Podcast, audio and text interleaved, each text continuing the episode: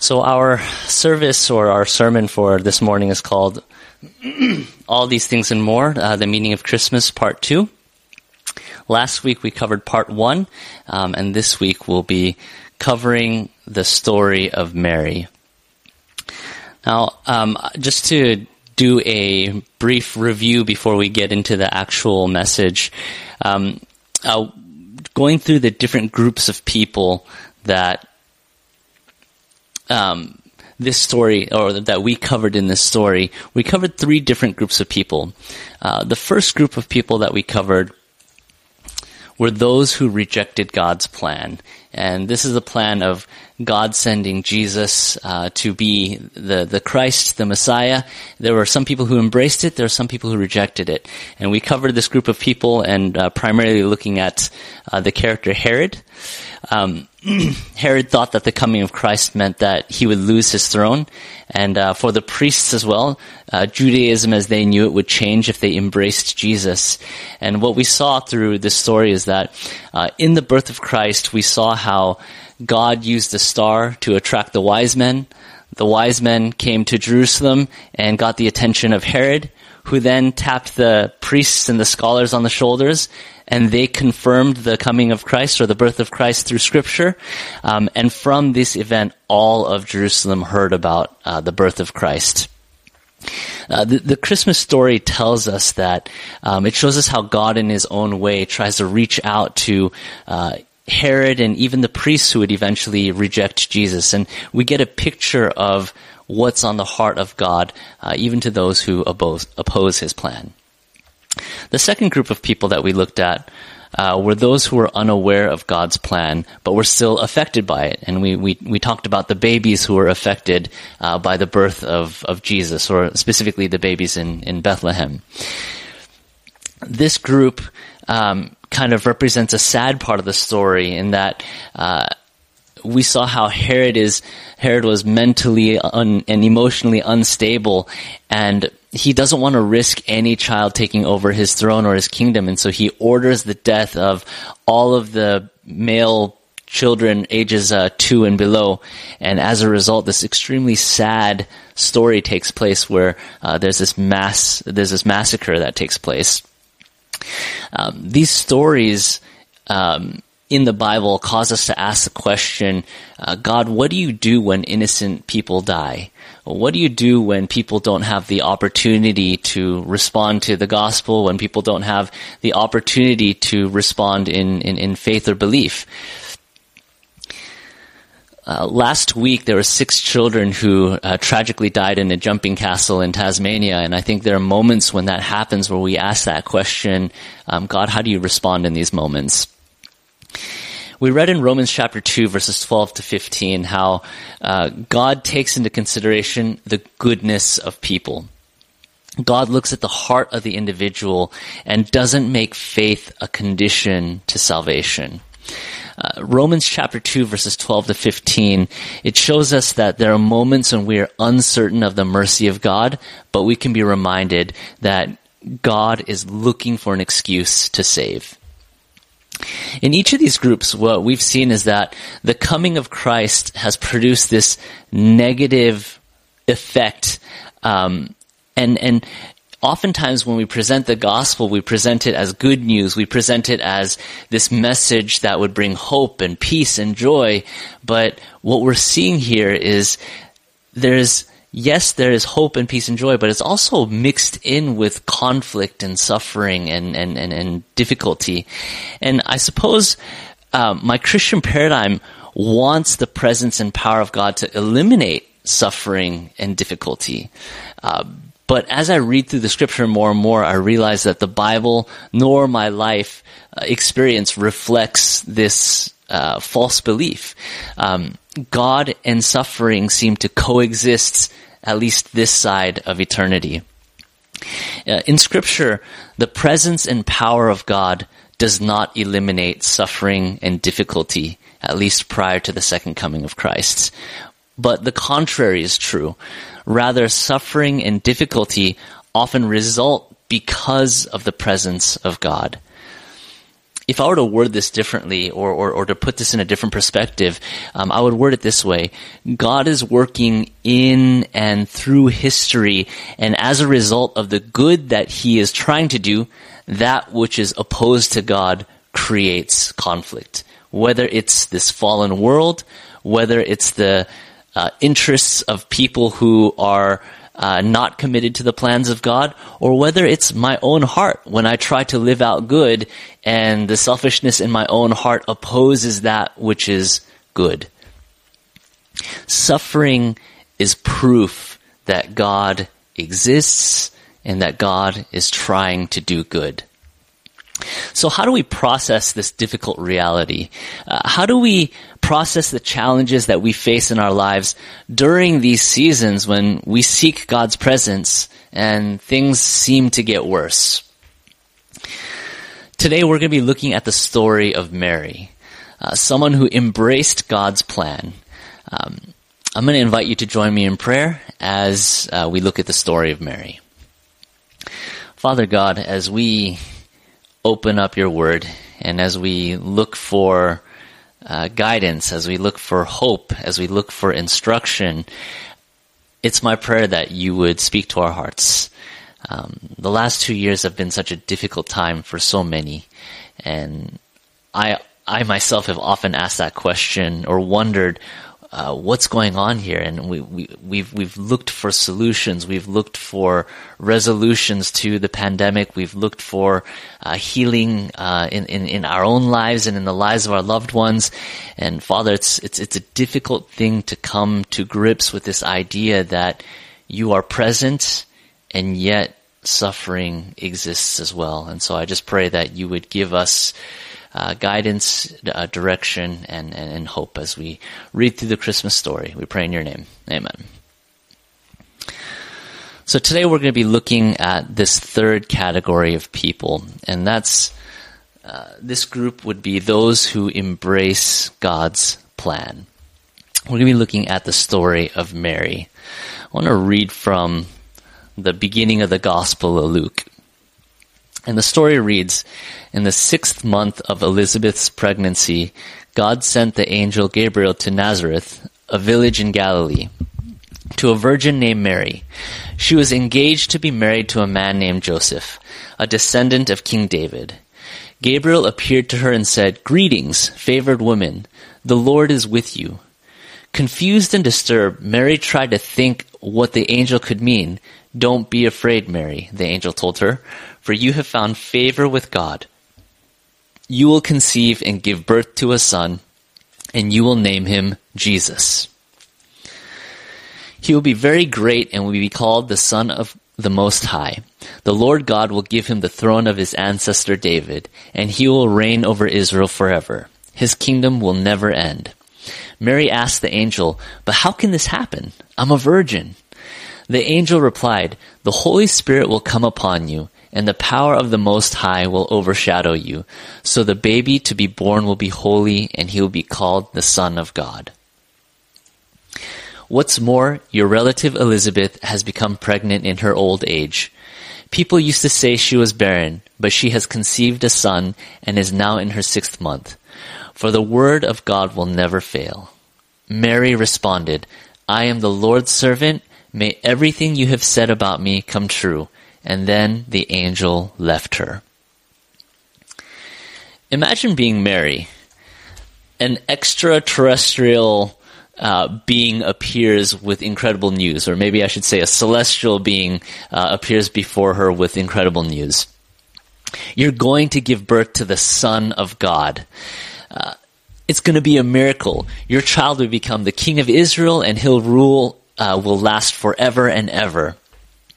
If you look at how the angel addresses Mary, she's called a favored woman. Someone who will have the assurance of the presence of God. And whenever you see that line, uh, the presence of God will go with you or God be with you, when somebody actually has the presence of God, um, it's a very significant thing. And maybe I should word it the other way. It's not so much that the individual has the presence of God, it's that God has the individual. That individual has submitted their lives to Him. And so it's a very significant thing to have that confidence that God is near.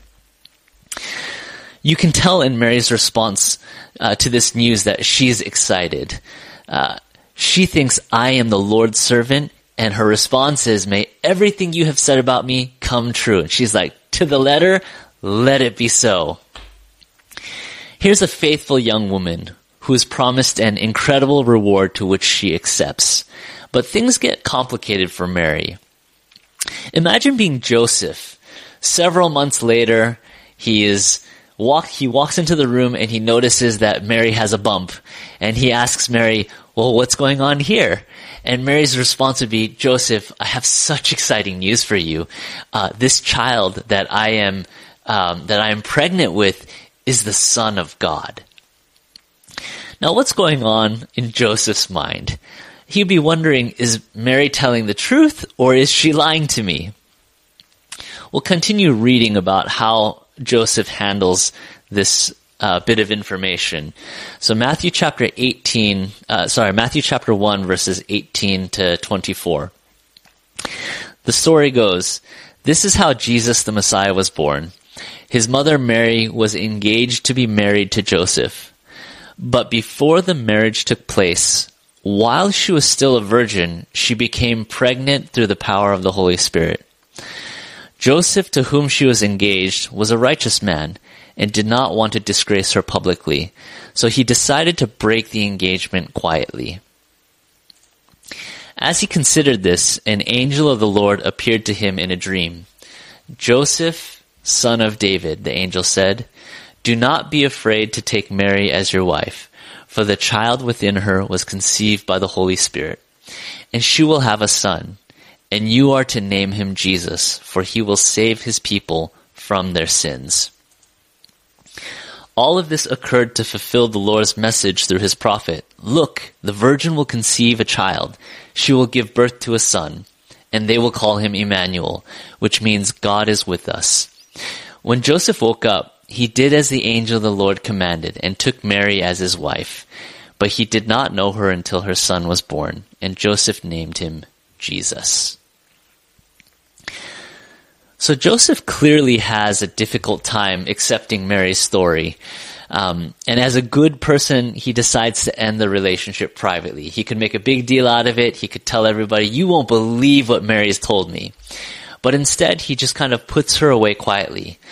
But just a few months prior, uh, when the angel had told Mary she was favored, um,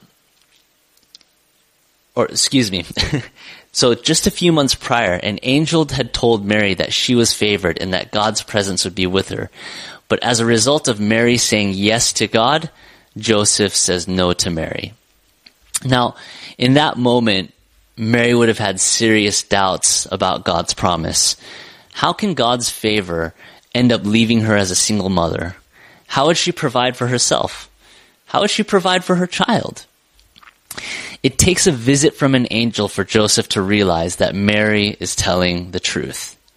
Now, I'm not 100% sure why God didn't just send the angel to both Mary and Joseph at the same time. I think it would have helped them in their relationship. I think it would have helped communication in general. Um, but what's interesting is that a similar thing happens in, in the story of Samson when he is born in Judges chapter 13.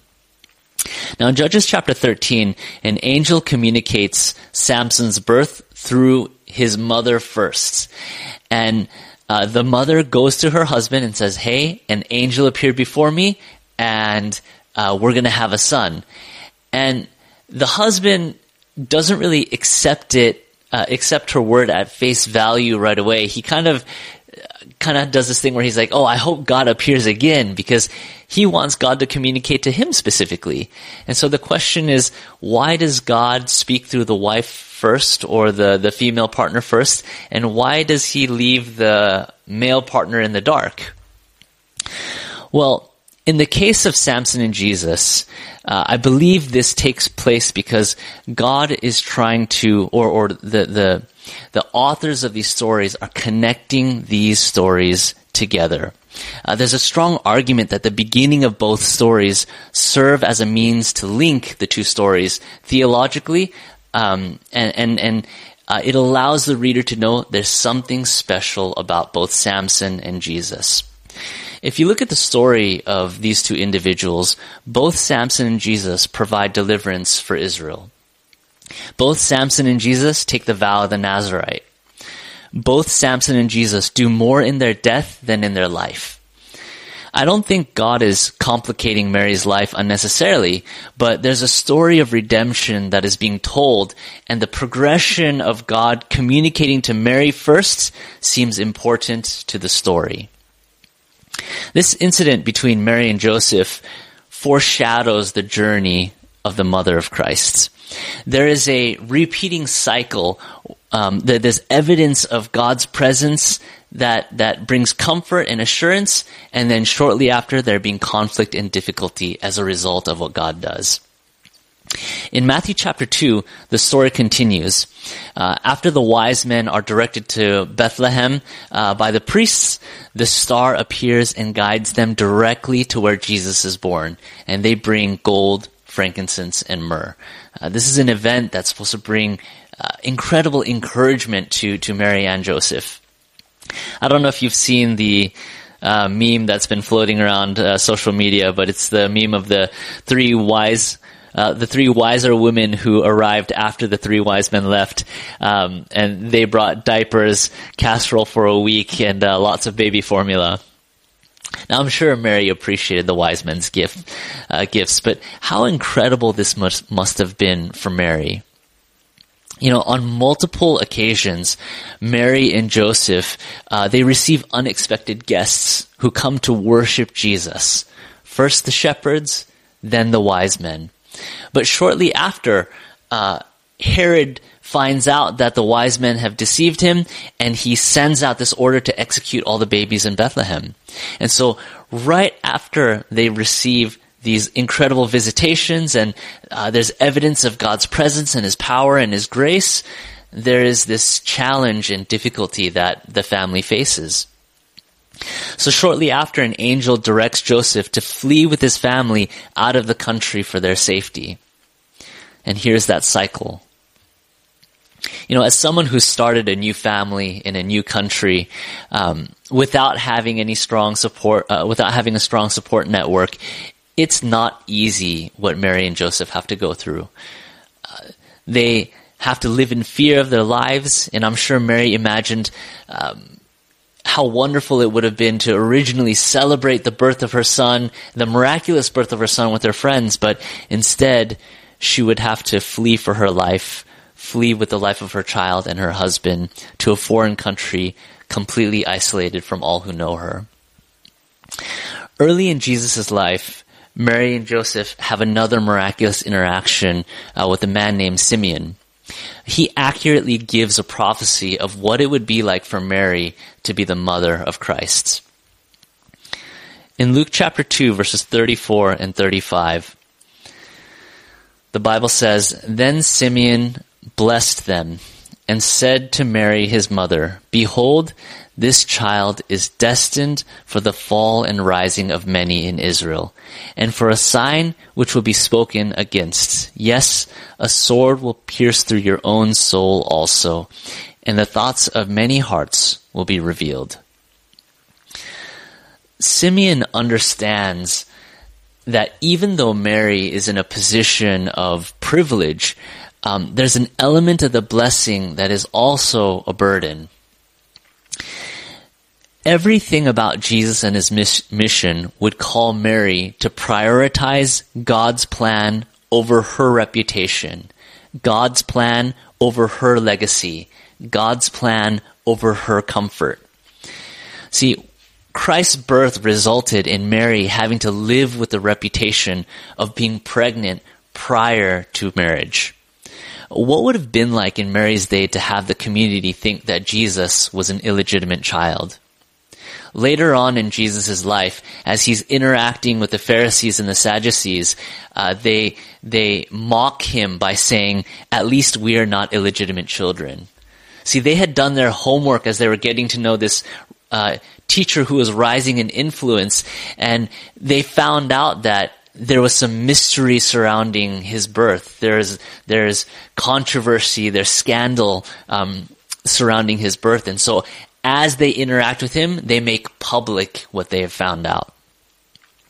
Christ's ministry also resulted in Mary having to live with the reputation of mothering a rebel.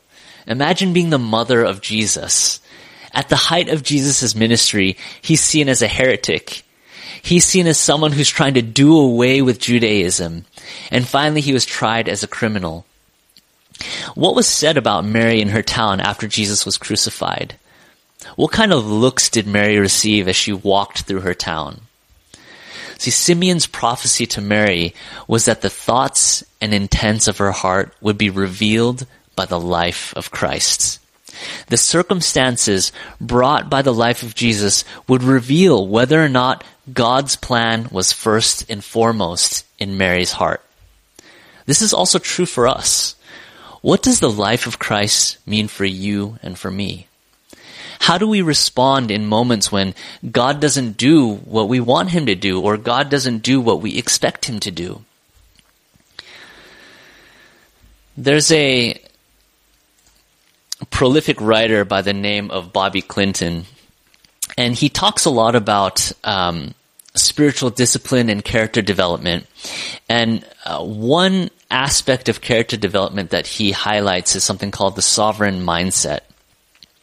And and he he starts out by defining mindset, um, and, and the definition reads as follows: A mindset is a fixed mental attitude or disposition formed by experience, education, prejudice uh, that de- that predetermines a person's responses to and interpretations of situations. And so Bobby Clinton says it's incredibly important for us as followers of Jesus to cultivate something called a sovereign mindset. And that's simply a way of viewing life's activities so as to see and respond to God's purposes in them. Bobby Clinton highlights or he gives the example of the Apostle Paul as someone who really cultivated this sovereign mindset in their lives. And I wanted to post a string of texts from the Pauline epistles of how Paul highlights his own connection or his own relationship to Jesus. And notice, notice what he calls himself. Um, in Ephesians chapter 3 verse 1, Paul writes, For this cause I, Paul, the prisoner of Jesus Christ for you Gentiles. In Ephesians 4 1, I therefore, the prisoner of the Lord, implore you to walk worthy of your Christian calling. In Philippians 1.13, so that my bonds in Christ are manifest in all the palace and in all other places. In 2 Timothy 1 8, he says, Don't be ashamed of the testimony of our Lord, nor of me his prisoner, but share also in the afflictions of the gospel according to the power of God. In Philemon 1 9, uh, Paul writes, Yet for love's sake I rather implore you, being such as one as Paul, the aged, and now also a prisoner of Jesus Christ. Notice in each of these instances of affliction, of trial, of imprisonment, of imprisonment, of persecution, Paul calls himself the prisoner of Christ.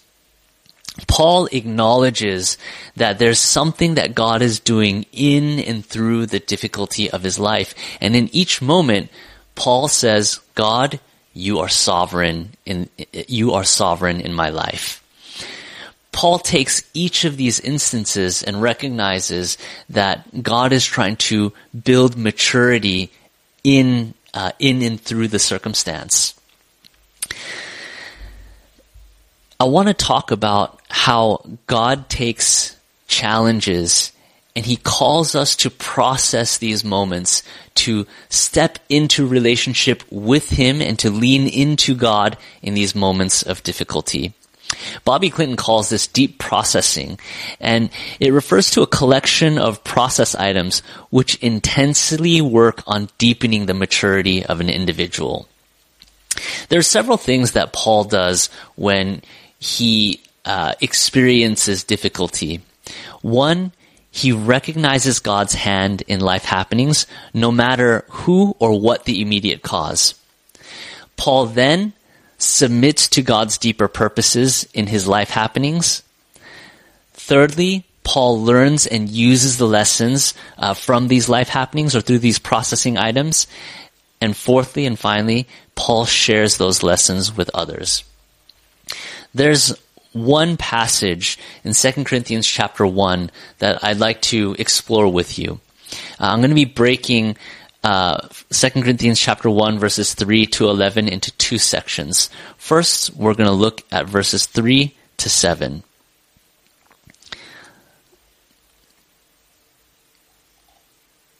Oh. That's interesting. Okay, well, I'm not sure where those slides went, but in 2 Corinthians chapter 1 verses 3 to 7, if you if you have a Bible near you, I invite you to open up your Bible and turn to open up your Bibles and turn to 2 Corinthians chapter 1 verses 3 to 7 and I'll read the text for you. Um, so for those of you who are uh, auditory learners, this will be great. For those of you who are visual learners, uh, I invite you to turn with me to 2 Corinthians chapter 1 verses 3 to 7. The text says, Blessed be God, even the Father of our Lord Jesus Christ the Father of mercies and the God of all comfort, who comforts us in all tribulation, that we may be able to comfort them which are in any trouble by the comfort wherewith we ourselves are comforted of God. For as the sufferings of Christ abound in us, so our consolation also abounds by Christ. And whether we be afflicted, it is for your consolation and salvation, which is effectual in the enduring of the same sufferings which we also suffer. Or whether we be comforted, it is for your consolation and salvation. And our hope for you is steadfast, knowing that as you are partakers of the sufferings, so shall you be also for the consolation. So there are several things that Paul highlights in this passage. The first thing is that Paul says God will meet us in these moments of difficulty. In other words, when challenge arrives, uh, arises in our lives, when there is difficulty, when there is uh, something that leads to suffering, Paul calls us to lean into God in those moments. Now, if I'm honest, um, I'm I'm very much introverted, and I don't like uh, leaning into anything or anyone in those moments. I, I just want to be by myself. And it's it's been kind of interesting being married to somebody who does lean into other people. Uh, where Jinha, when she experiences something that's challenging, she is uh, it is natural for her to then connect with somebody to share and to find encouragement. Paul says that God will meet us in the moments of our difficulty. And I think for us, normally when we expect God, uh, excuse me, when we lean into God, we expect Him to do something. That's what it means to lean into God. Like, God, if I pray and I ask for deliverance from whatever it is that I'm going through, then you're going to do something. But that isn't always the case. Um, there are moments when God's grace doesn't have an immediate solution, but rather God's grace provides um, the assurance of His presence and strength for us to continue on in the midst of that difficulty. There's another thing that Paul does. He says that the deep processing tests our own value in the sufficiency of Christ. In other words, there are moments when in that difficulty, all we can do is lean on God's grace. And, and what that just simply means is we're saying, God, I'm not in control of what I'm doing and I need you. And I think that's encouraging for several reasons. One is there are times when difficulty happens in our lives and we don't respond positively. Uh, if I'm honest, if uh, there's a moment where uh, something happens in my in my day, somebody says something that's hurtful to me, uh, my immediate, my immediate response is not, well, let me pray and then I'll forgive the person. What usually happens is um, it takes a day or two for me to just kind of get over it and then have the courage to go talk to the individual, try to work it out, and then go to prayer afterwards. And and sometimes the process is smooth, sometimes it takes a long time, and sometimes um, I don't respond positively at, at all. Instead of making things better, I make things worse. Like if I'm going through a difficult time with Jinha, the argument may, may get worse and worse and worse, and it may be prolonged for a long period of time. And and I think in those moments, this idea that we can tap into God's grace is really important because we may not respond positively. We might respond negatively. And, and the encouragement that I get from this passage is that it's okay to struggle with a difficulty that presents itself in your life. Just because you struggle, it doesn't mean that God is not present.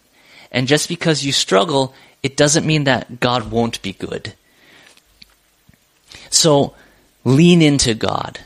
Lean in to God's grace. Know that He is there. If you handle the difficulty well, great. If you don't handle the difficulty well, that's what God's grace is there for.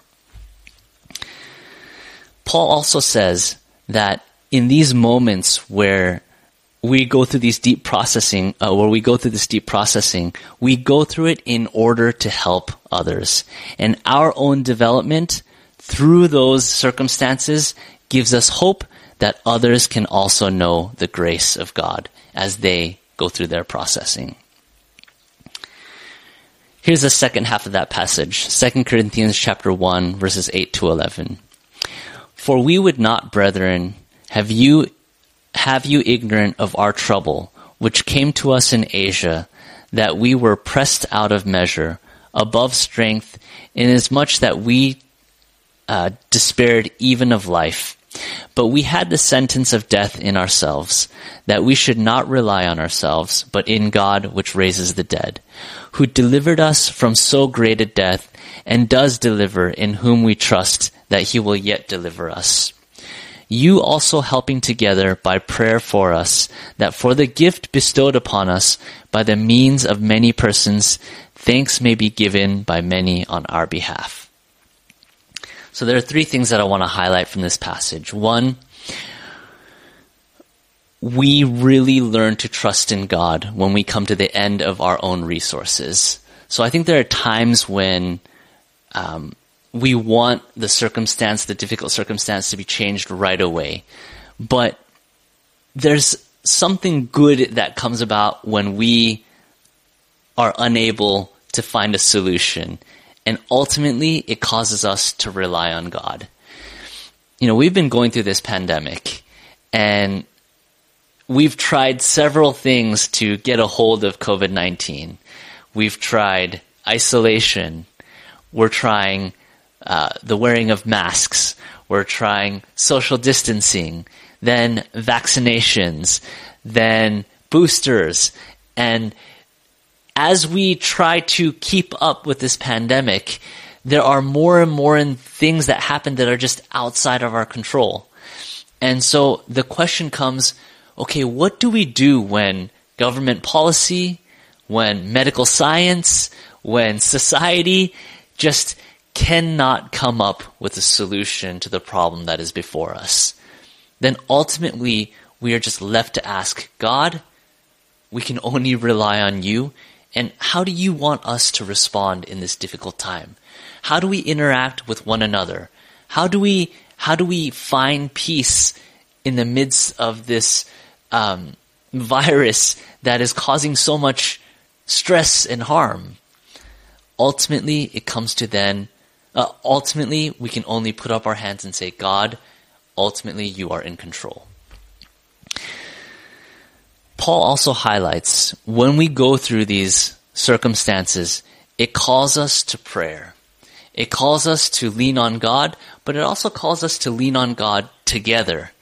And I think in these moments, it's, we already know it's difficult to journey through this on our own. But something that would be interesting to try moving forward, at least in 2022, would be praying together through these difficult moments, learning to lean on each other and lean on God. And I think there's something powerful about having multiple people praying about the same thing. Uh, I do believe that God works in a special way as groups of people seek Him.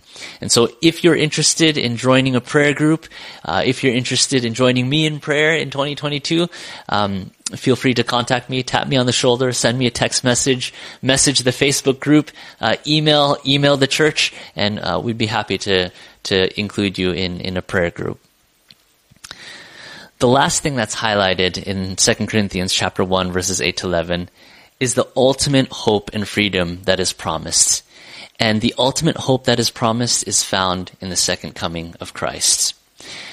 On one hand, this promise gives incredible hope because it shows that there is an end in sight. There comes a point in time when we can finally kick up our feet and rest. There comes a time when we can know there will be no more death, no more suffering, no more tears. God has a plan. There will be a happy ending. The other challenge that we that, that presents itself is that that solution is in the future. It isn't necessarily in the present. And sure, there are moments where life is good. There are moments where there's an abundance of happiness, where life is good, work is good, everybody is healthy.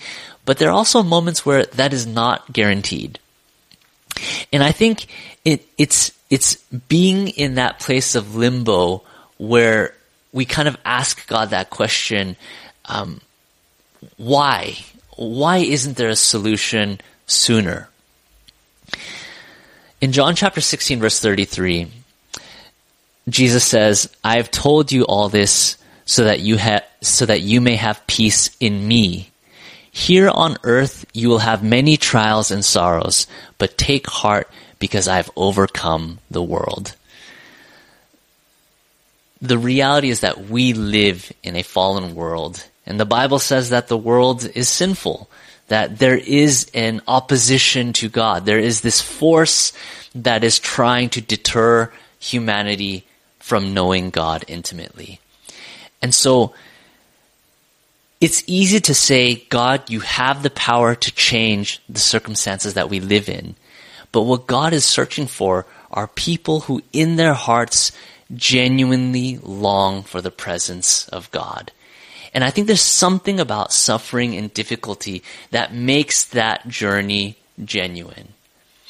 If in our relationship with one another, whether it's marriage partner, boyfriend or girlfriend, or even friendship, when everything is good, if people only stick around when everything is good, um, that isn't necessarily an indicator of genuine uh, of a genuine relationship. You know, we call that a fair weather friend. It's in the times of difficulty when people are willing to press together, to support each other, to show love when um, when the other person is going through a difficult time. That's what determines genuine love. And so here we are in the midst of this conflict between uh, good and evil, between righteousness and sin.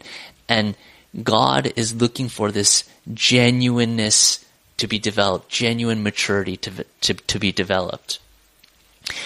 So the hope is that one day there will be a solution. And as we go through this difficulty, there are moments where God's love and power and grace are evident. And I hope that you can experience that as you go through this Christmas, may you be reminded of the story of Mary, somebody who is the very mother of Christ, who went through tremendous amounts of suffering as she, embar- as she embraced um, the plans of God. And of course, ultimately, Jesus himself, who, who certainly personified this idea. May it bring you comfort as you lean into God, as you lean on His grace, as you press together with us as a body of believers, um, may we experience God's grace together. Will you join me in prayer um, as we finish? Father God, as we consider the meaning of Christmas, uh, all these things and more, Father, there's so many positive things about Christmas that bring about joy and cheer, and at the same time, there are moments, um, especially during the season, where we have cause to contemplate um, the challenges of our lives as well. And I pray that you would cause us to lean on you, that you would cause us to look to you uh, together as a, as a church, as a body of believers, and may we experience uh, grace. May we be able to guide and help others who are also uh, suffering as well. We pray these things in your name. Amen.